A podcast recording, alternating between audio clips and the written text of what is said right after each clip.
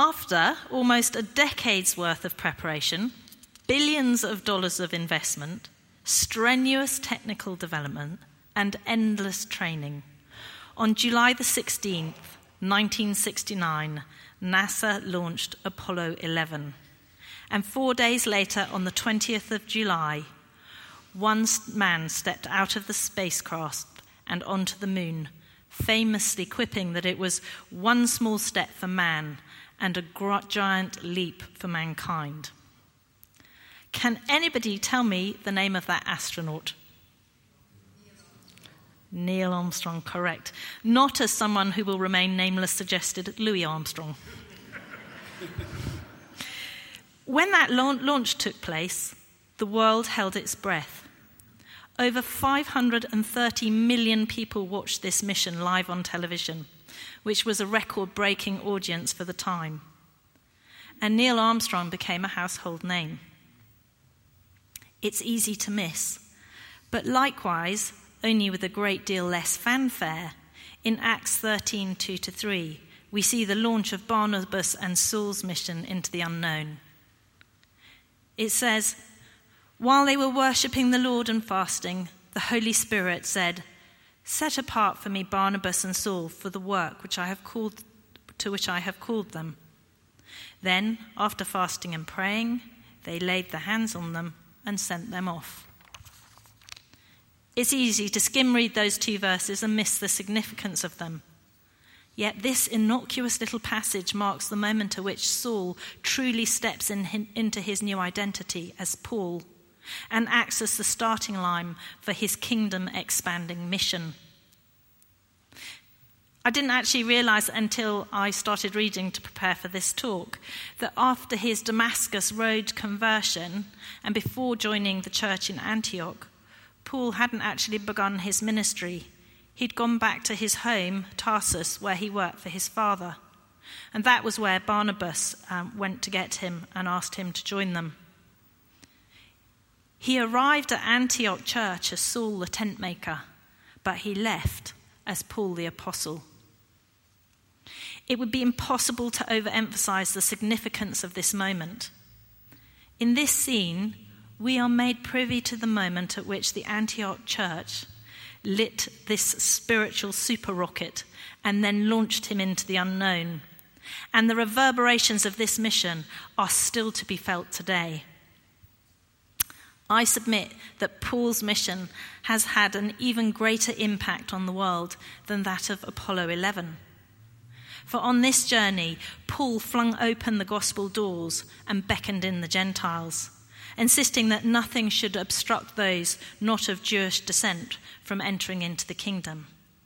And as a result, millions of lives were saved. Going back to the Apollo mission, Neil Armstrong may very well have become a household name as a result of his foray into space, but the names of his two travelling companions, Buzz Aldrin and Michael Collins, are less well known. And I doubt that any of us would be able to name the men and women at Cape Kennedy Space Center who made this mission possible. Likewise, most of us are familiar with the names of Paul and Barnabas, but fewer know the names of Simeon, Lucius, and Manaen the prophets and teachers in the Antioch base camp who were responsible for laying hands on and commissioning Paul and Barnabas, let alone the names of the other men and women in Antioch who inspired, in, who inspired, encouraged, prayed for, and supported Paul and Barnabas both financially and in prayer, making this mission possible. Yet the base camps at Cape Kennedy and Antioch were the launching pads for these missions. Without their faithful service of these very many unheralded people working at both of the base camps, neither the Apollo nor the apostolic mission are likely to have taken place. So, when Mike asked me to speak about my hero in faith, the names of many uh, men and women flashed through my mind. Because let's face it, there's no shortage of heroes in the Bible. However, it is those unnamed rarely lauded investors at the Antioch base camp that I have chosen as my inspiration. And today I want to look at just two of the many reasons why they're my heroes. The first reason is that they were really ordinary people, and the second reason is they were really extraordinary people. I say they were ordinary because in Acts 11, verse 19 to 21, we discover that the founders of the Antioch church were not well known apostles or preachers.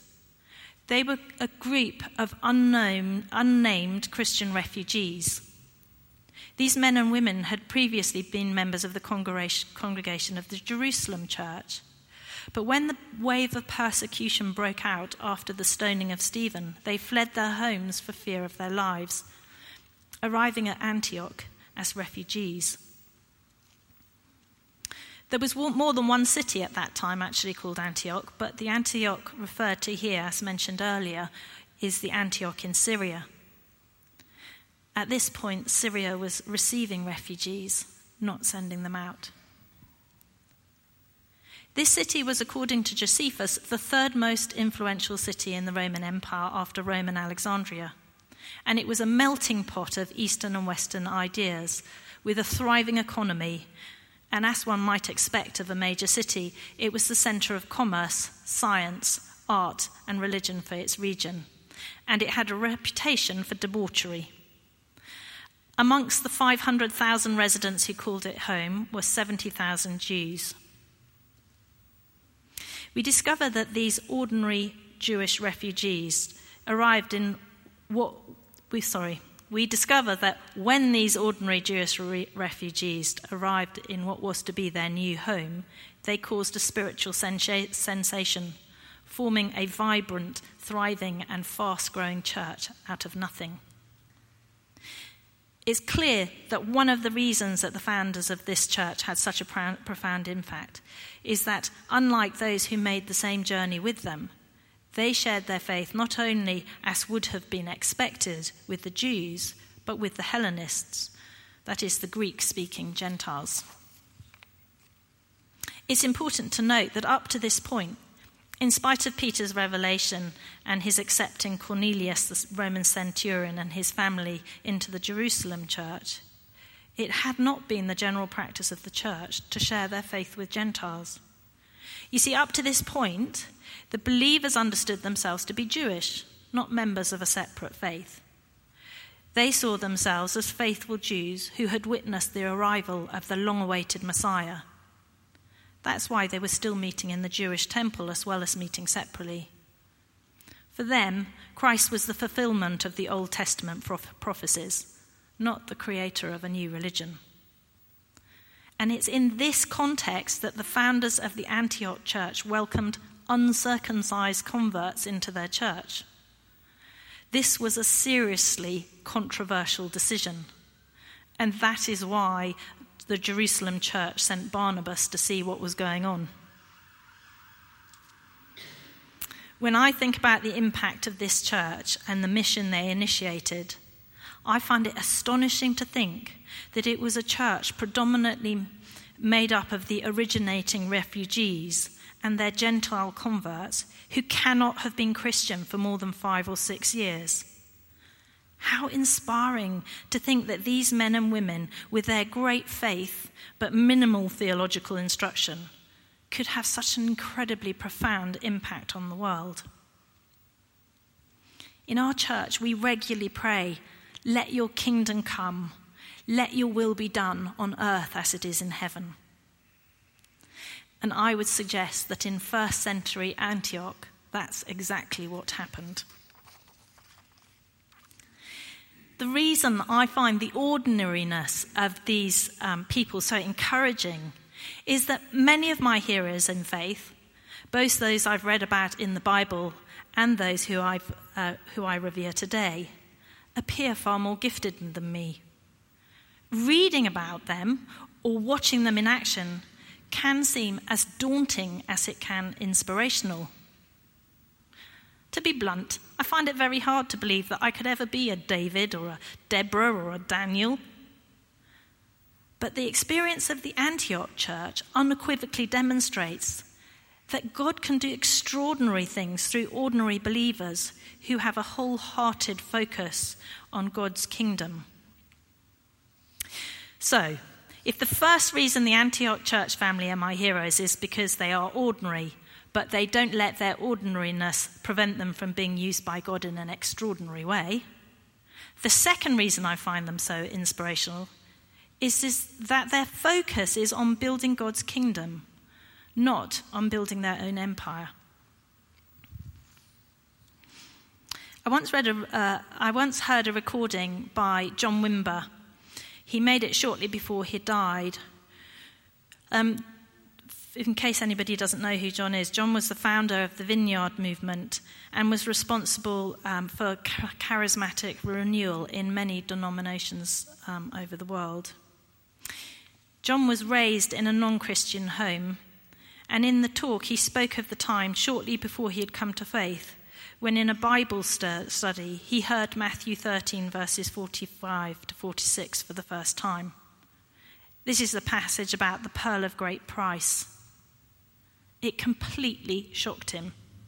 In fact, he thought he must have misunderstood the meaning, so he asked the person leading the group what it meant.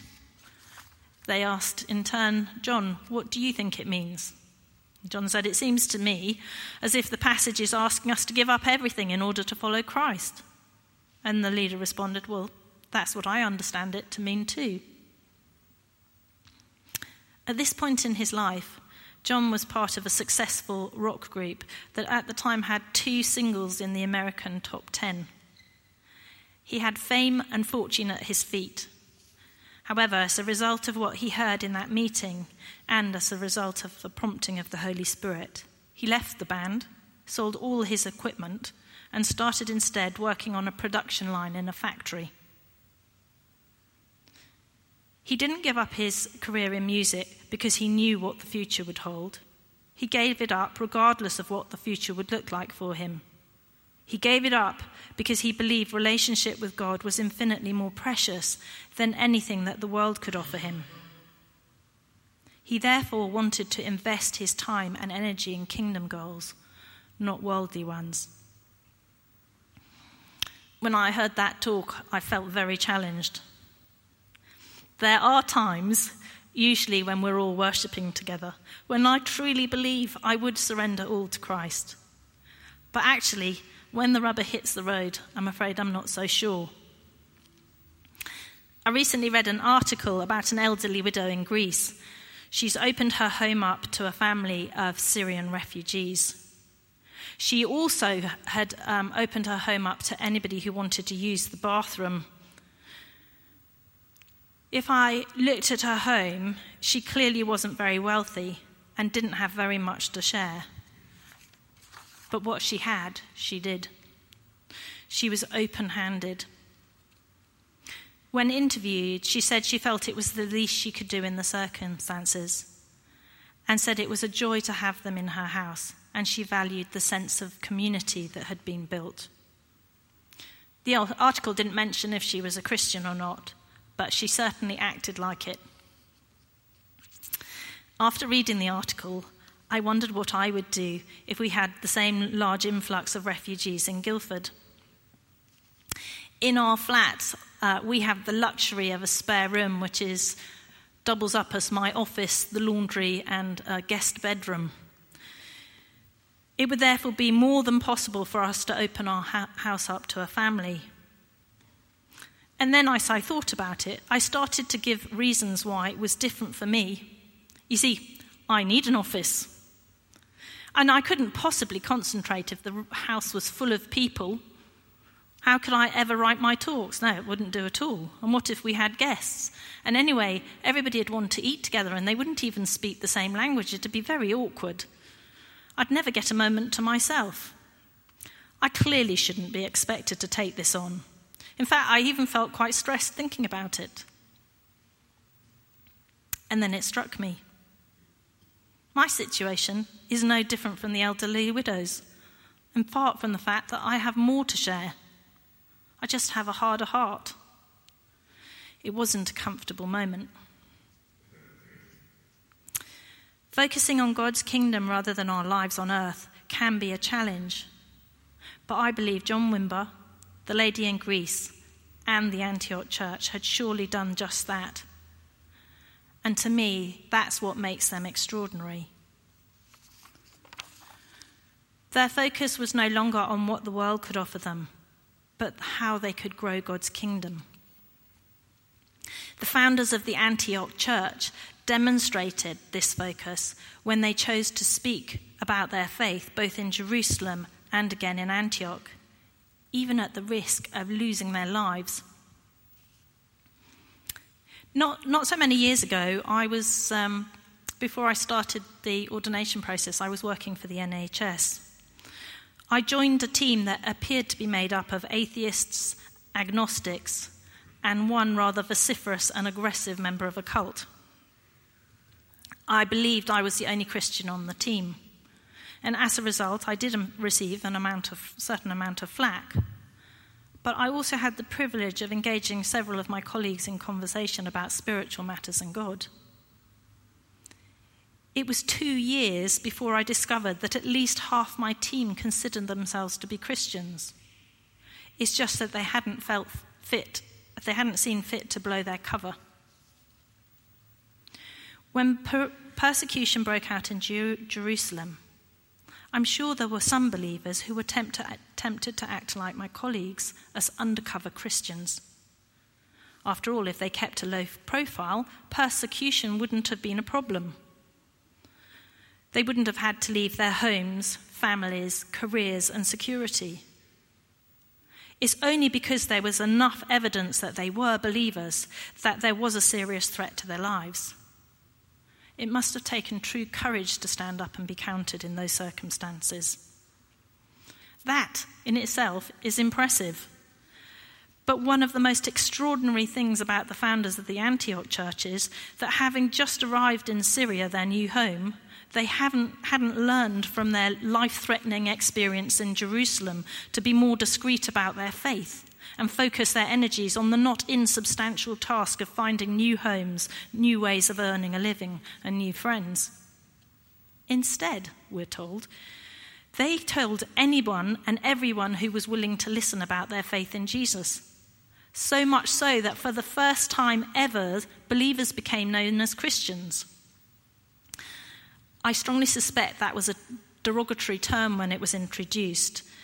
It means those who speak about the Messiah, but should probably be understood to be the shorthand for that lot who won't stop going on about Christ. It's clear that the focus of those who founded this church was above else, all else on, fa- on growing God's kingdom. That's why they risked their good reputation and witness to the Antioch Gentiles as well as the Jews. And that's why they generously gave away their resources as every opportunity I believe a kingdom focus is what lay behind their generous response to the prophecy of famine in verses 27 to 29. And that's what impelled them, after only one year of having them with them, to release Paul and Barnabas to serve other communities. Even though these men are likely to have been the only two theologically trained members of their congregation. It's clear that seeing God's kingdom grow was more important to these believers than growing their own church. For them, the true vibrancy of a church should be measured not by the number of people attending the services, but by the number of spirit filled believers sent out. When I very first became a Christian, which uh, over 20 years ago, a man came to our church to talk about the benefits of investing in de- the development of new churches, church planting. He had said something that had an incredible impact on me. He said, A shrewd investor always looks to invest their money wisely. They look for somewhere to put their money that pays good dividends. He went on to say, Likewise, as Christians, we should intentionally invest our spiritual gifts wisely. He explained, If you invest in witnessing to one person and they become a Christian, you have a sharehold in their faith, and this is a good investment. However, he went on to say, if you invest in a church plant, your inheritance includes not just one person, but a church load of people. And that makes an even better investment. But, he concluded, the best investment you can make is to invest in a church plant that itself plants new churches and teaches these churches to do the same. In that way, the initial investor has shares not only in the lives of all those who attend the church, first church plant, but also in the many subsequent church plants. And that is a truly sensational investment. Seen from that perspective, the Antioch church sent Paul and Barnabas out, and when they did that, they made the best possible investment. Because on this mission, Paul not only inaugurated many new churches in many new places, but he opened the way for Gentiles to enter the kingdom of God. Therefore, I submit all of us in this congregation here today who cannot claim to have any Jewish inheritance are here in part as a result of Paul's work. And that means that those men and women at the Antioch base camp who invested in Paul and Barnabas are shareholders in yours and my faith too. Whatever way you look at it, these guys made an incredible impact. To go back to the analogy of the Apollo mission, these ordinary but kingdom focused, risk taking, and generous believers managed to create a church which acted as a launch pad for spirit filled Christians to boldly go where no man has gone before expanding God's kingdom and transforming lives wherever the Spirit led them. And that is why I find them truly inspirational. And that is why they are my heroes. Thank you. I just wanted to finish by saying, as I look around here, I've now got to know quite a few people in the congregation, and I see the kingdom growing work that you are doing. And I find what you are doing truly inspirational as well. Whether it's through this work of Cameo, whether it's through in- intercession, whether it's through the way that you talk to your neighbours, how you are at work or at home, you are expanding God's kingdom. And I'm very proud to be part of this vibrant congregation.